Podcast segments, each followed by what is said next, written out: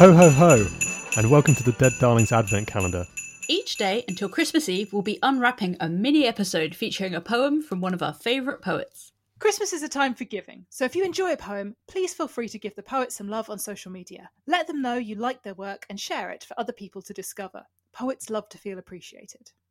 Let us know as well.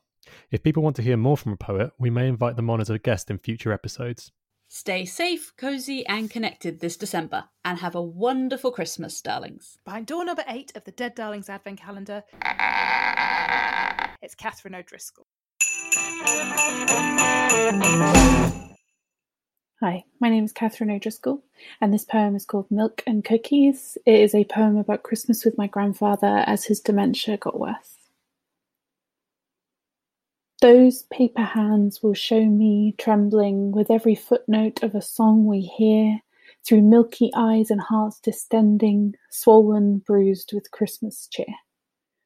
I can see that starlight dancing, dancing across the ceiling dim, while others listen for reindeers prancing behind the cloud of Latin hymns. I'll take your hand and bury deep, deep in the place where memories live.